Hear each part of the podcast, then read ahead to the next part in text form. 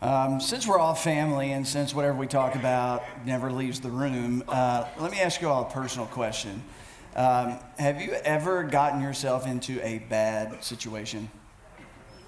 Something you said, something you didn't say, something you did, uh, something you didn't do, and you just found out, hey, I've gotten myself in a bad situation. How, how many would say, yeah, that's me? I've gotten myself in a bad situation. Some of you are lying in church. How horrible. Terrible. Let me ask you this question Have you ever gotten yourself in a bad situation and against all odds, you escaped? You managed to get yourself out of it, right? A few of us. It doesn't happen often, but sometimes we get ourselves in a bad situation and then against all odds, we manage to get ourselves out. That happened to me uh, one time in high school. I had finished up football practice and I was under strict uh, directions from my parents that as soon as football practice was over, I was to come home. Except I'd done the math in my head, and football practice ended a little bit early, and I thought that I had enough time to squeeze in a quick visit to my girlfriend's house. Now, I was dating a girl, this was years before I ever saw Allison pray in that short khaki skirt that I talked about a few weeks ago. So, you know, I hadn't got to that, that wonderful event in my life. So I, I was going to my girlfriend's house because I, th- I said, you know, I can get there, I can go in, visit a little bit, and then I can get back out and I'll be home before anybody knows any different. So I was in a hurry. And, so, you know, to give you the backstory before I go any further, about a year or so before this, on Valentine's Day, I had uh, bought my girlfriend uh, a cat for Valentine's Day. Now, I hate cats, and I didn't know people bought them, much less that they were actually expensive ones. And this was an expensive, like, cat, like just kind of unique cat. I, I, I knew that I didn't like them, but I didn't know that, didn't know that I was uh, allergic to them until I put it in the front seat of my pickup when I went to go pick it up, you know, on top of Frakes Mountain in Bell County, and halfway down the mountain, I couldn't see and I couldn't breathe. And I was like, I hate this sucker, and I don't even, it doesn't even have a name yet. And so I, I gave, I gave her the cat, and, you know, it was wonderful, and oh, how sweet, you know. Uh, so now I'm on my way after football practice, and I'm in a hurry, and I pull down their long driveway, and all of a sudden I'm not paying any attention, and as I'm, you know, speeding into the driveway, I feel a thump, thump, thump, thump. Ow, that doesn't feel good. So I, I, I swung over into the other side to get out to see what in the world was going on, and I got out, and it was Patches. Dead. I mean, four days Jesus late, Lazarus dead. I, I mean, prayers, anointing oil, not gonna help.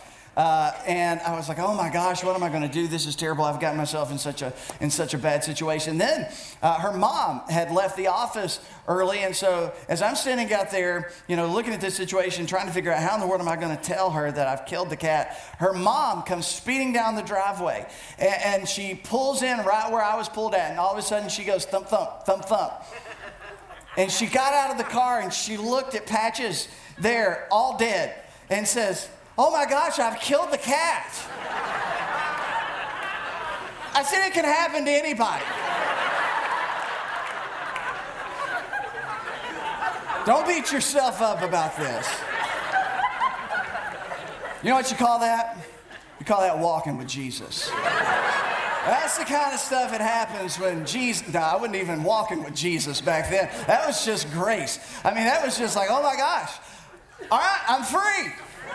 I'm free. Cindy, you can tell them whatever you want to tell them. I, am I'm, I'm done with this.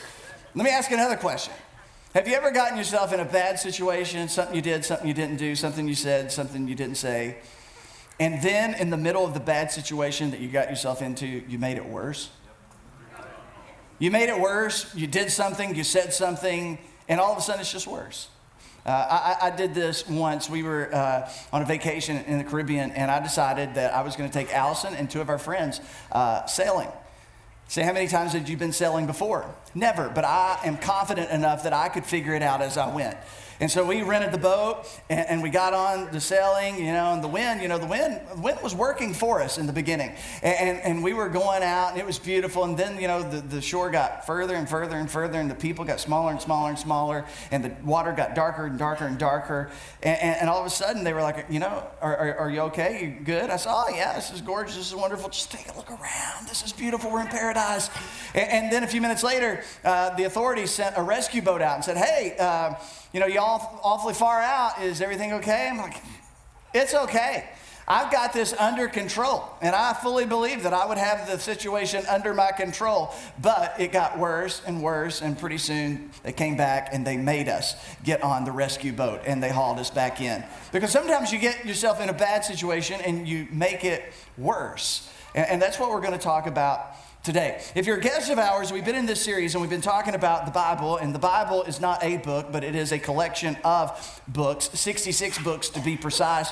It's divided into two parts. It's divided into what we call the Old Testament and the New Testament, or a better way to talk about it would be the Old Covenant and the New Covenant. And within those two parts, there are many parts, and within those many parts, there are many stories. And when you put all of the parts and all of the stories together, it forms one greater overarching story of what I call the story of the Bible. And the story of the Bible, once you understand the story of the Bible, it helps you and it helps me to make sense of all the other stories in the Bible. Now, back a few weeks ago, we started at the beginning of the story, which is the book of Genesis. And that's the foundation on which the rest of the story is going to be built. And if you weren't here for that, I'm going to give you the headlines of Genesis 1 through 11. So if you want to know what the first 11 chapters of Genesis is all about, it's about this right here.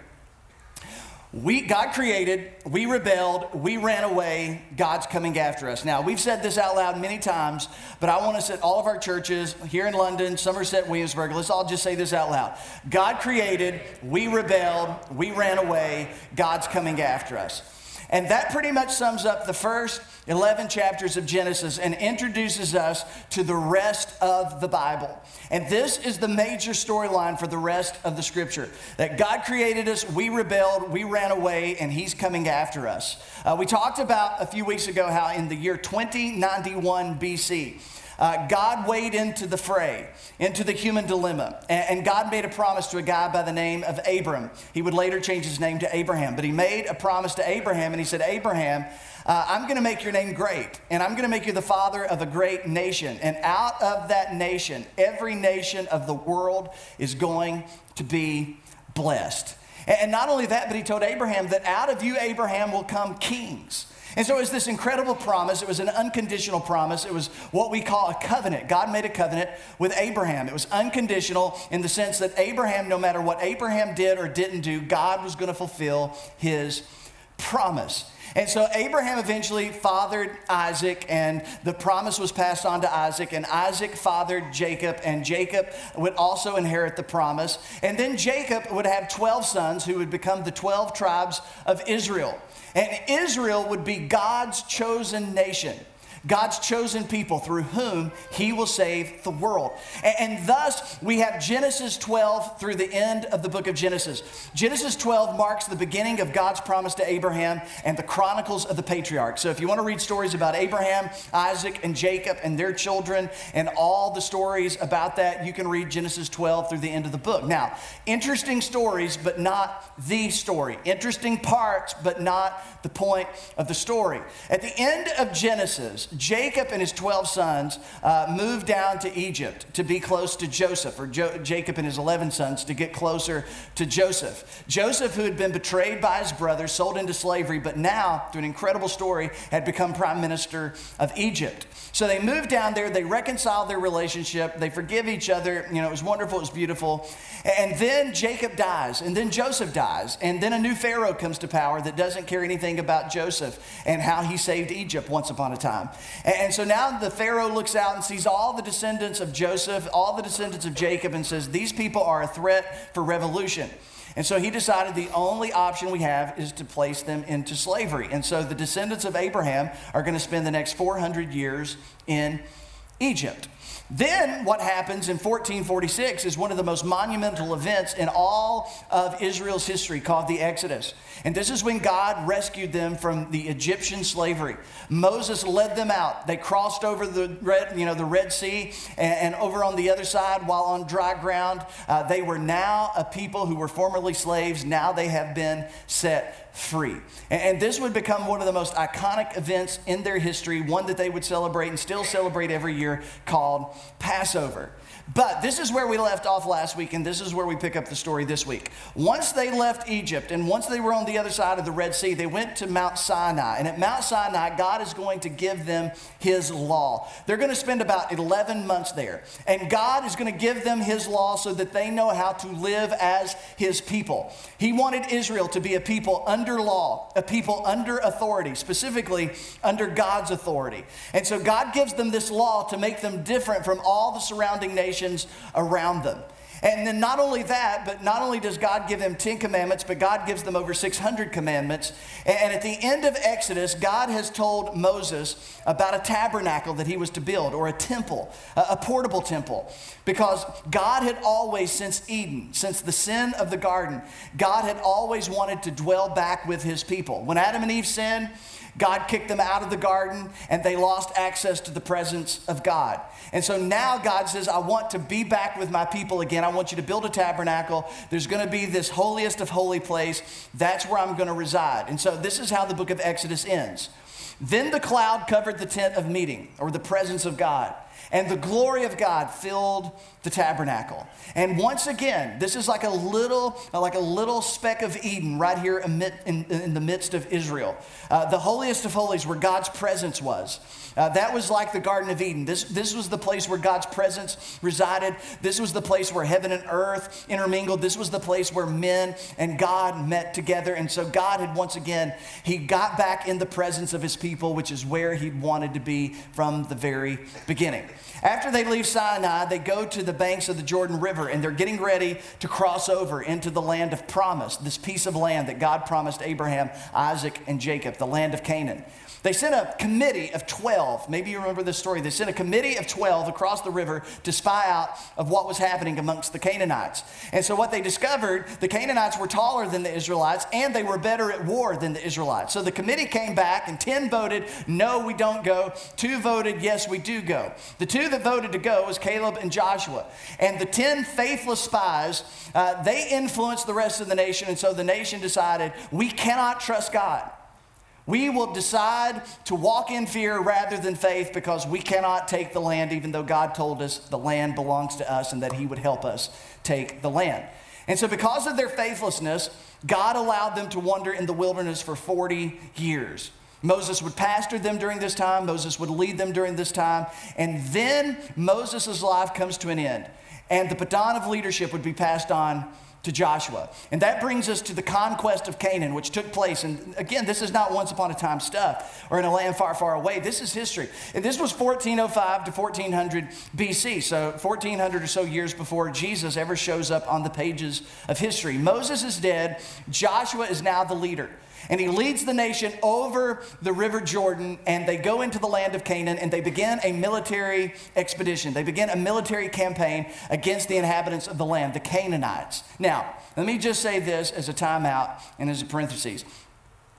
If what you read in Joshua bothers you, because there, there's a lot of war language, there's a lot of massacre, there seems to be, you know, all of these atrocities and things that we read about in Joshua. And, and those, are, those are great things to talk about. Uh, those are great questions to have. But one thing that I want you to keep in mind that when you read through the book of Joshua, as and when you read through other, you know, acts uh, or, you know, writings from ancient Near East literature, one thing that you're going to find is that there's a lot of hyperbole, a lot of hyperbolic language in the book of Joshua. So things like kill everybody, you know, leave no one standing, you know, were, were ways of hyperbolically communicating something that was going on. Uh, I can give you things that maybe you want to read about to read further on that, but I will tell you just as an honest, uh, honest thing, there are no emotionally satisfying answers to the things that we read in Joshua, but just because something is not emotionally satisfying does not mean it's not true.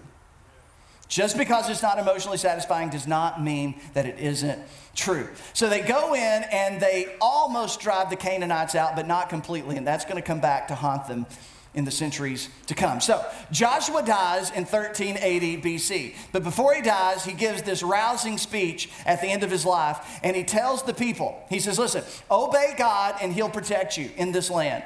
If you disobey God, God will pull his protection and you will be carried off from this land. And so he tells them this over and over and over and over again. He also says, Beware of the Canaanites and all these nations which you have failed to drive out because they're going to ensnare you. They're going to be traps for you because you're going to look at them, you're going to be attracted to the way they live their life, you're going to be attracted to their pantheon of gods, and you're going to end up following after them. And then he says something really interesting. He, he looks at the nation who's supposed to be living as a nation under law, a nation with God as their king. They're supposed to be God's people, He is supposed to be their king. And he looks at them and he says, I want you today to put away the gods and the idols that you carry around with you, that your fathers and ancestors worshiped on the other side of the Euphrates. Which says something really interesting and really important. Here's this group of people who have been rescued out of slavery they wandered for 40 years in the wilderness and God took care of them. They crossed over the river Jordan and now they have started to drive out the inhabitants of the land.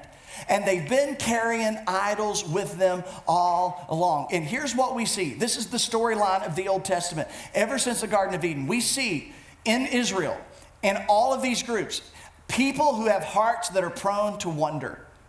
We find people who have at their heart a default setting of rebellion against God. We see in these people a group of people who, when left to themselves, will choose death over life, who will choose cursings over death. And in learning something about them, listen to me, we learn something about ourselves. Because we share our humanity with the people that we read about in the Old Testament. And just like them, you and I, we have hearts that are prone to wonder. And we have hearts that at the default setting, it will choose to rebel against God rather than surrender to God. When left to ourselves, we will choose death rather than life, and we will choose the curse rather than the blessing. And that's what we see in them. And in seeing it in them, we start seeing it in ourselves. And so it says, after Joshua died, it says, after that whole generation had been gathered to their ancestors, another generation grew up who neither knew the Lord nor knew what he had done for Israel. And this takes us out of the book of Joshua into the book of Judges, another book of history. We've left the five books of law, the Pentateuch, Genesis, Exodus, Leviticus, Numbers, Deuteronomy. We've left Joshua. Now we've come into the era of what's called the Judges. And once Joshua died and once the elders around him died, the people forsook and forgot God. They just, they just forsook God. They went after the gods of the Canaanites and they began to worship other gods. And here's the thing this is true for them and this is true for all of us. And don't ever forget this. Every single one of us ultimately become like the thing that we worship. Whatever it is that we worship. Now, there may not be a ritual and you may not think of it in a religious term, but whatever is most important to you above all things. Whatever you give your heart to the most, your soul to the most, whatever you give your energy to the most, whatever you give yourself to the most, whatever it is that you worship, that's what you end up being like.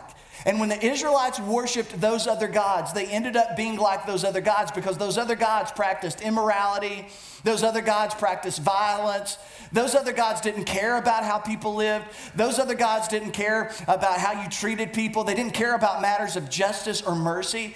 And guess what? Consequently, the Israelites started not to care about those things as well. They began to become like the gods they worshiped. And this brings us to an unsettling time in Israel's history, what we call the book of Judges, which lasts about 330 years. And you say, why are you telling us, Trevor? Because so many people, when they think about the Bible, they think about this boring, irrelevant book. It is an ancient book, but it is a relevant book, and it is so engaging once you really begin to engage in it. And once you begin to understand the overarching story, all the other weird components and parts and stories begin to take on new meaning. And, this is what I want us to understand. I want us to understand this overall historical picture because this week is going to set the stage for next week. Uh, the book of Judges lasts 330 years, and all the dark shadows of sin that have existed up until this moment now becomes a dark canopy uh, that just sits over the land and will for the next few generations. And this abandonment of faith by the Israelites portends really dark days ahead. Days that when we read through the book of Judges, they seem irredeemable. When you read through the book of Judges, it just seems hopeless. Now, here's something that you may not know Most every Sunday school class in this country for the past, oh, 60 years, uh, probably since there was Sunday school and since children were gathered up by adults and taught the Bible, uh, a lot of the stories out of the book of Judges were censored out because they're just so grotesque, they're just so graphic. There's so many stories in the book of Judges, you would dare not read them to your children before bed tonight. You wouldn't do it. And I wouldn't suggest that you do it. But the book of Judges shows us the darkness of sin and the destruction of sin and just how ugly sin can make a culture. And, that's what the book of Judges is all about. And so the book of Judges ends with this commentary. In those days, there was no king in Israel, and everyone did what was right in their own eyes. And this was the footnote. People had abandoned God, and when people abandoned God, they abandoned any sense of morality, absolute morality. When you abandon the idea of God, as is presented in the scripture, as God had presented it to his people, the only logical outcome is that you abandon the idea of absolute truth, that there's this idea that something is absolutely true and there's something that's absolutely not true. That it's absolutely true for you and it's absolutely true for me, that there's no such thing as a relative truth. There, there's no such thing as, well, that may be true for you, but it's not true for me. That is not the nature of truth that there is an absolute when it comes to truth. There is an absolute right and there is an absolute wrong. And it's absolutely true or absolutely wrong for everybody at any given time in any given culture. And so they had walked away from that. They had become their own moral compass, uh, they had become their own king. Everybody sat on the king, on the king seat of their own life and on their own heart. Everybody sat on the throne of their own heart. They made their own decisions, and if it sounded good to them, that's what they did. And if they sounded bad to them, that's not what they did. And everyone became their own authority, and everybody became their own law. Everybody became their own king. They made the law and they decided which laws they could break and which laws they would keep, because that's what kings do. And everybody became their own king. And they decided that they would do whatever they want with whomever they want, whenever they want. And all through Judges, there's this cycle of disobedience, disaster, disobedience, disaster. And then the people, they say, God, save us. We've got ourselves into a bad situation. Save us. We, we've behaved ourselves into a bad situation. Save us. We promise we'll never do it again. We'll never do it again. You ever prayed one of those prayers? God, please, if you get me out of this, if you won't let my parents find out, if you won't let them find out, if you won't let, no, God, just please, I'll never, I'll never, I'll never, I'll never do it again. And then God, God is so gracious. He, he would send judges to them, deliverers, and he would save them. And then what would they end up doing? Disobeying again, getting in a disaster again, praying, God will never do it again, we'll never do it again. God would send another deliverer, save them again, and this cycle just kept on going. Does that at all sound familiar? Do you know anybody like that? Did you see anybody in the mirror that resembles that this morning? I mean, this is our story. And so the author, the, the, the, writing of the scripture is so wonderful. If you appreciate good writing, this is such good writing because at the end of the book of Judges, it's like the author makes us want a king. It, it, it's as though the writer is saying, Man, if there was a king in the land, if there was somebody who could be a moral authority, if there was somebody who could be a moral example, if there was somebody who could deal with all this vengeance and injustice and violence and oppression, if there was just a king that would stand up for good and right, then none of this pain would have to be going on. None of this chaos, some of this darkness could be pushed back. And so the end of the book of Judges makes us kind of want a king to be in place because everybody had become their own king and did what was right in their own eye. And so this takes us out of the book of Judges and this takes us to the books of Samuel, Chronicles, and Kings. Now, when Samuel, Chronicles, and Kings were originally written, they weren't divided into twos. You know, in our, in our English Bibles in the Old Testament, it's 1st and 2nd Samuel, 1st, 2nd Kings, 1st, 2nd Chronicles. But they were originally written, you know, as one entire book called Samuel, an entire book called Kings, an entire book called Chronicles. And so Samuel, who is the last judge during this period of time, the people come to him and say, We want a king. He says, Well, why do you want a king? Do you know what kings do? Kings raise taxes, kings raise armies, and kings will take your daughters. Are you sure you want a king? Oh, we want a king because we want to be like all the nations in the world. We want a king like everybody else. And so, that's what God let them have. In 1050 BC, the first king of Israel was Saul, out of the tribe of Benjamin. He was tall, dark, and handsome. And that's pretty much why they picked him to be king. Tall, dark, and handsome. And if you're looking for a great leader, that must be what it takes. Tall, dark, and handsome. But he ruled for 40 years. He had a lot of potential, but he had a lot of problems personal problems, emotional problems.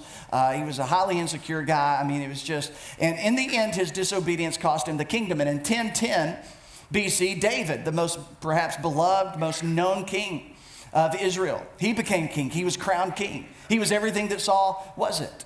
And David was the man, you know, that would be later on remembered as a man after God's own heart.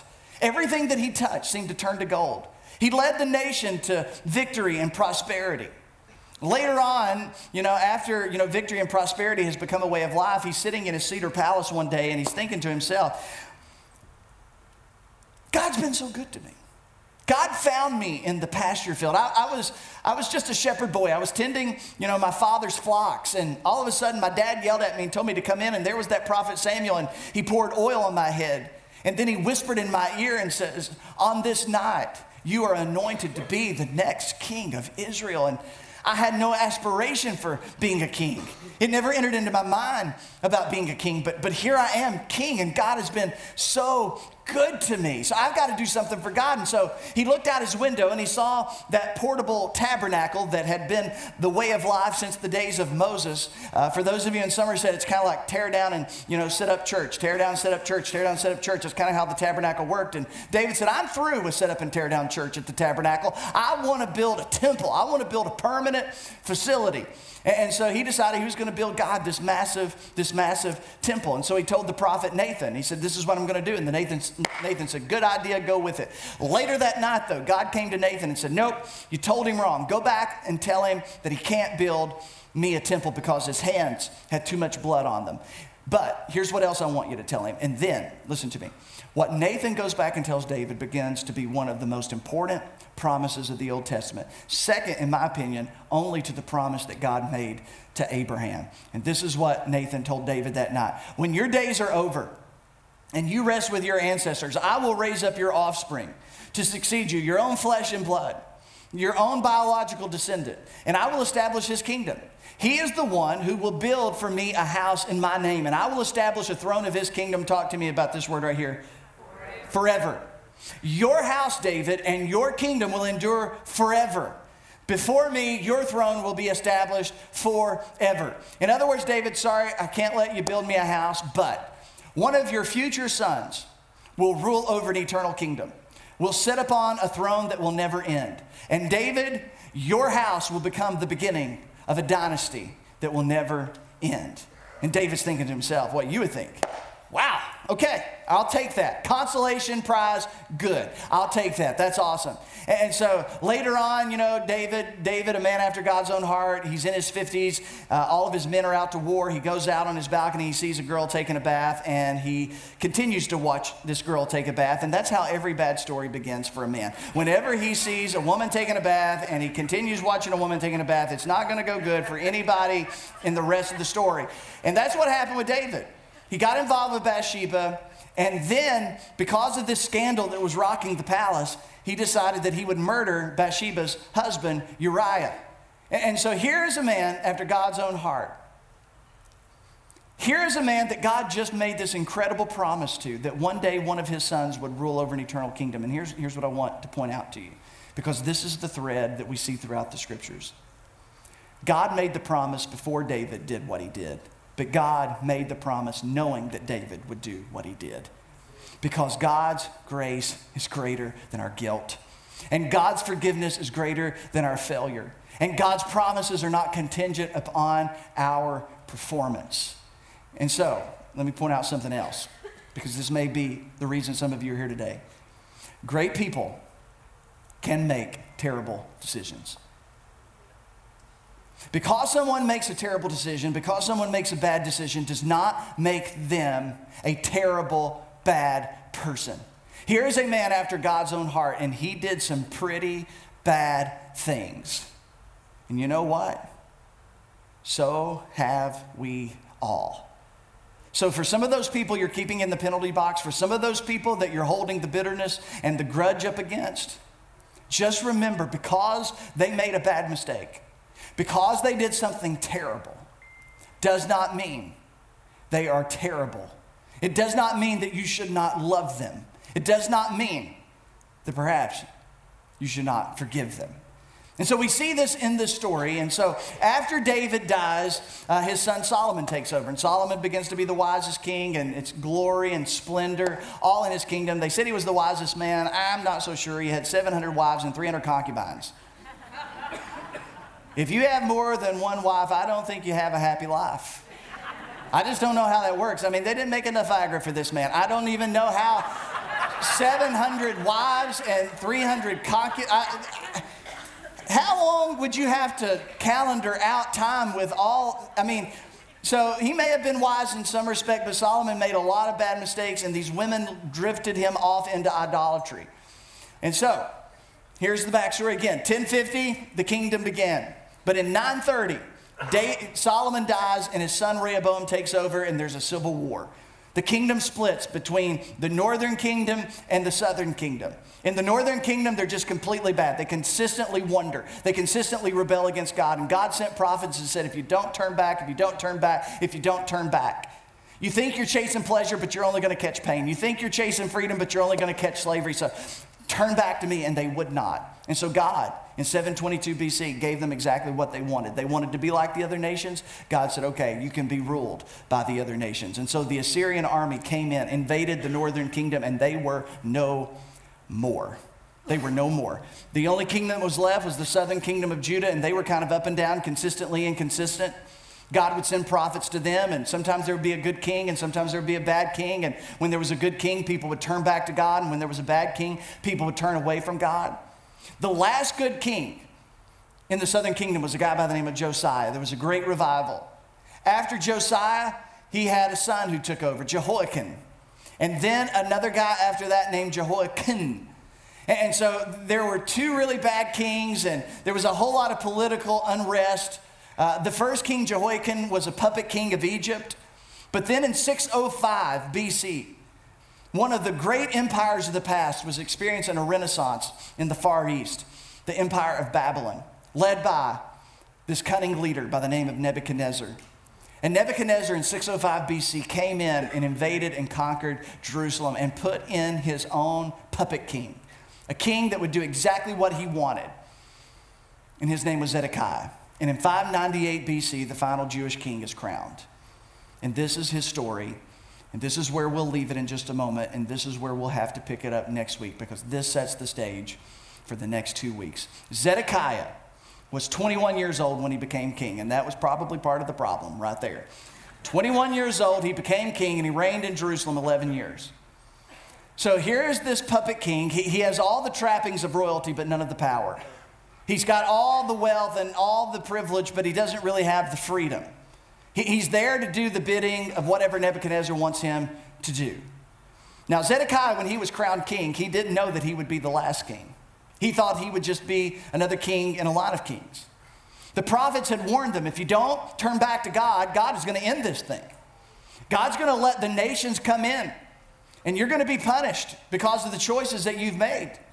Your sins are going to come back, and you're going to reap them. And when you reap the consequences of your sin, it's going to be terrible. So come back to God. But it says that Zedekiah, he did evil in the eyes of the Lord, and he did not humble himself before Jeremiah the prophet. So he rebelled against God, he rebelled against the prophet of God who spoke the word of the Lord to him. So he refused to restore worship at the temple, he, he refused to lead the people back to God. He had seen what rebellion had done in his brother's life and in his nephew's life because one ended up dead and one ended up being taken as a prisoner back to Babylon. But yet he continues course, just like some of us. Right now, we are making decisions in our life. And we have seen other people make the same decisions in their life. And we see where those decisions took them eventually, but yet we continue making those same decisions. And this is what Zedekiah, he sees what it's done for other people. He sees the trajectory of where it ends, but for some reason he thinks he's going to be different. And that's how arrogance works. Arrogant people want autonomy because autonomy keeps you away from accountability. He didn't want anybody telling him how he should live his life. And if you're one of those people, or if I'm one of those people, that I start getting angry or I start getting emotional, or there's something that rises up in me when somebody tries to tell me about maybe a better way, a different way, you and I should pay attention to that because that may be arrogance that we didn't even know we had. Because it may be that, as in the days of Judges, so as it is in our lives, we want to be king over our own life. And so Zedekiah is arrogant. And he couldn't take counsel from anybody. And it says that not only that, but he rebelled against King Nebuchadnezzar. I mean, we're talking about a real, he's not a smart guy. He's rebelling against God. He's rebelling against the prophet. He's rebelling against the most powerful man. He told Nebuchadnezzar, he promised, he raised his right hand and said, I will not raise taxes. I will not rebuild the wall. I will not raise an army. And so, all the while, over here under the table, he's dealing with Egypt. He's building a secret alliance with the king of Egypt. He's trying to get an alliance with Egypt so that Egypt will join forces and perhaps he can gain his freedom from Babylon. He's living a pipe dream. He thinks he's going to get his own freedom in the end, and he's actually working against himself. And so, as he's secretly dealing with Egypt and he's made these promises to Nebuchadnezzar that he's breaking, all the while in his mind, he's thinking, I'm smarter, I'm different, I'm in control, I can manage. Just like some of us have been. Yeah, I know other people have done it and it was a disaster, but, but it's different for me. I, I know how, I know what I'm doing. I know how to control it. I've got myself into this situation. I know how to manage it. He became stiff necked, hardened his heart, and would not turn to the Lord, the God of Israel. He was intractable, inflexible, stubborn. He thought he knew the best way. He knew what he should do. He was told what he should do, but he didn't want to do it. He refused to do it. He had placed his own will on the throne of his life. He placed his own desires on the throne of his life. He wanted to be king over his own life, but God was supposed to be his king.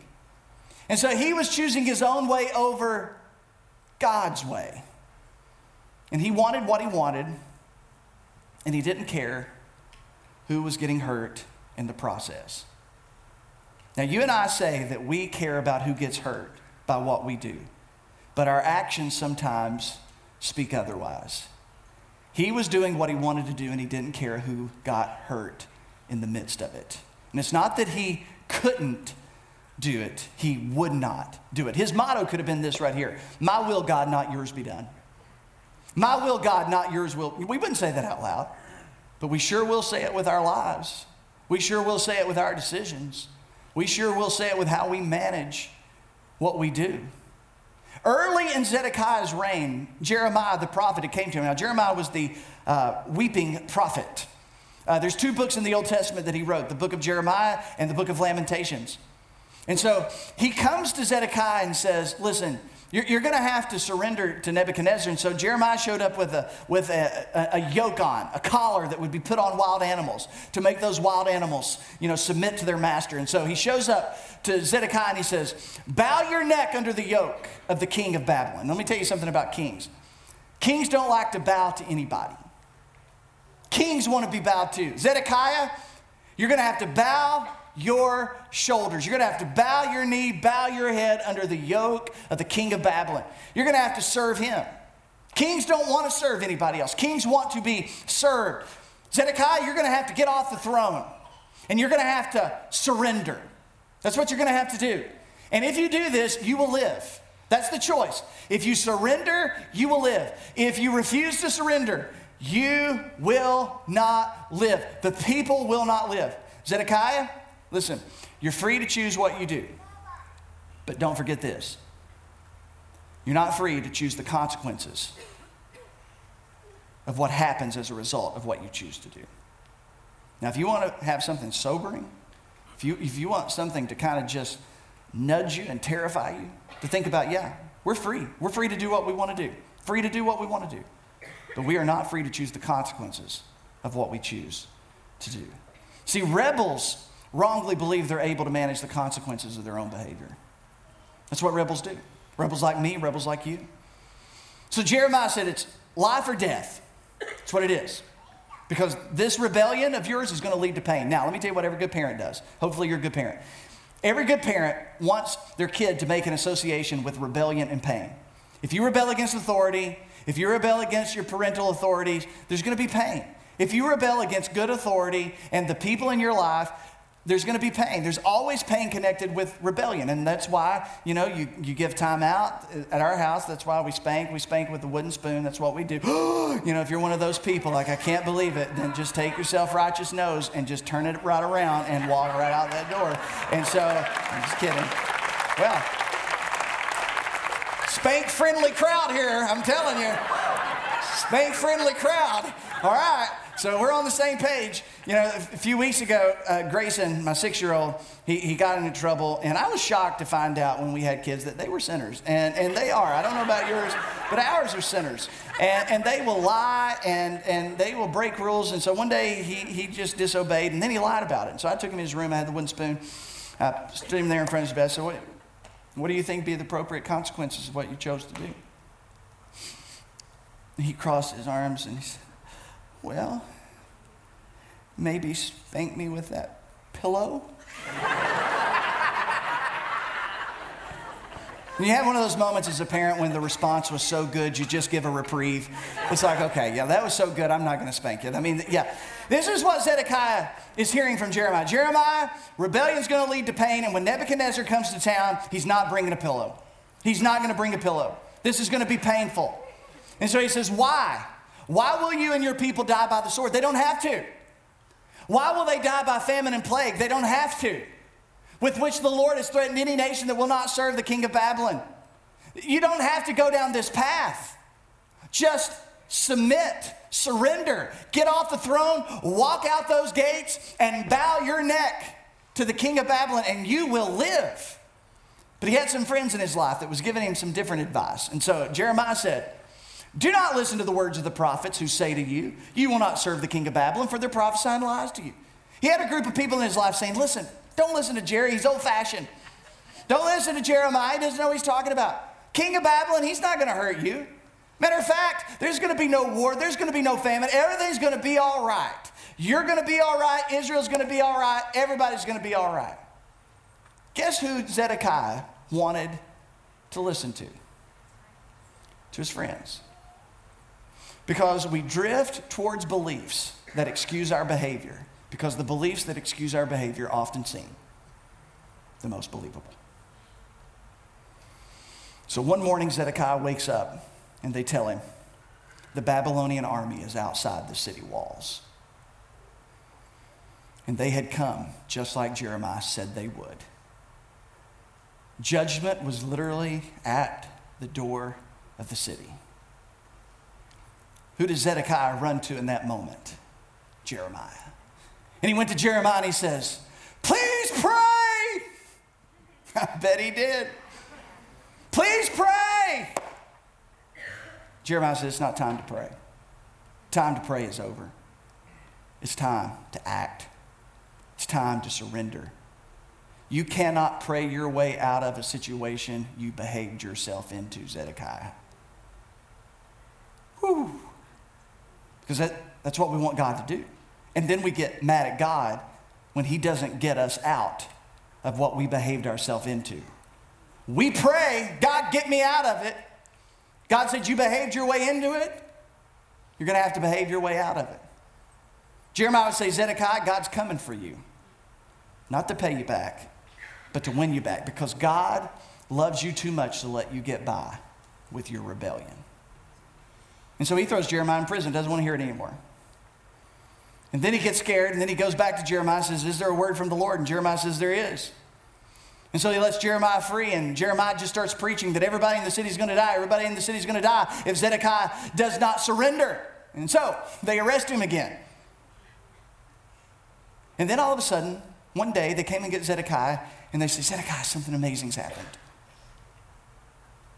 It looks as though the Babylonians are leaving. It looks like they're packing up, but they weren't sure. And then once Jeremiah got back in the, in the graces of Zedekiah again, they started talking, he says, This is what the Lord has said. If you surrender to the officers of the king of Babylon, your life will be spared, and the city will not be burned down, and your family will live. So again, Zedekiah, just surrender, just surrender, just surrender, just surrender. Zedekiah, this is your decision. It's your choice. Your family doesn't have to be hurt. The city doesn't have to be destroyed. The nation does not have to be plundered. If you do this, your life will be spared. But if you refuse to surrender, but if you refuse to surrender, there's going to be a price to pay. If you refuse to surrender, you're not going to be able to manage the fallout that comes as a result of the consequences of your choices. Zedekiah, God told me to tell you that if you don't surrender, if you don't get off that throne and walk out those gates and bow and surrender, the city will be destroyed. People will be destroyed. The temple will be destroyed. And Zedekiah, right now, it's all you. This is your choice. And only you can make this choice. Only you. It's not going to be easy. It's not easy for people to get off the throne and go surrender. You're going to have to swallow some pride. I know this is not what you want to do, but this is what God says you have to do. This is not an easy thing, but it's the best thing. The Babylonians are outside. God's coming after us. And we have an opportunity. You have an opportunity that if you surrender, God will stay his hand. And so the Babylonians were camped outside the city. And they would stay there. And they would cut off the supply lines. And they would cause a famine inside the city, and sickness would break out, and people resorted to cannibalism, and the suffering was, was absolutely immeasurable. And all the while, while the people are hurting and suffering and starving to death and dying, Jeremiah is saying, Surrender. Why would you not just surrender? And then on July the 10th, 586 BC, the first soldiers breached the wall at Jerusalem. And on July 18th, Jerusalem falls. Zedekiah and his family fled the city, and they were caught down on the plains of Jericho. And Nebuchadnezzar brought Zedekiah front and center, along with his sons. And in front of Zedekiah, the Babylonians killed Zedekiah's sons. And then they plucked out Zedekiah's eyes so that the last thing he would ever see were the bodies of his murdered children. He never once thought it would come to that. He was let off in shackles, taken back to Babylon. And here's what we learn surrendering to God will cost you something, but refusing to surrender to God will cost you something far more. What do you need to surrender? Who among us needs to get off the throne and stop being king of our own lives? What do we need to give up? What do we need to give into? What do we need to say yes to? What do we need to say no to? Who else needs to get hurt? Why continue to hurt you and those around? There will be a day, I'm telling you, I've been there, lived it, got the t shirt. There will be a day when you say to yourself, I never thought it would get this far. And in that moment, the only option, which is ever the only option, it is to surrender. You get to choose the ending of your own story. Choose wisely. It didn't have to end that way for Zedekiah, but it did. And that was the story of the final Jewish king. 500 years later, Magi from Babylon show up in Jerusalem asking a question. We've heard rumors of the birth of the king of the Jews. All of a sudden, Jerusalem was filled with the story that a king had been born. 30 years later, that baby that was born in Bethlehem was crucified on a Roman cross. And inscribed at the top of that cross said, King of the Jews. Who will sit on the throne of your life? You? Someone else? Or perhaps a king who is willing to give his life for you? Surrender his life for yours. Perhaps that is who should sit on the throne of all of our hearts. Let's bow our heads. Father, speak to us. Holy Spirit, speak as only you can. Show us what we need to surrender, what we need to lay down, what we need to say yes or no to, what we need to walk away from. God, show that to us in this moment. And may we not be like Zedekiah and be stubborn and stiff necked and hard hearted. May we surrender. And maybe we just pray this prayer Heavenly Father, today, I surrender. I surrender. I surrender. Be king in my life. Let's all stand together at all of our churches. We're going to sing one last song that reminds us who the king of our life should be, who the king of this world is Jesus, the King of Kings. Father, we sing this to you in Jesus' name. Amen.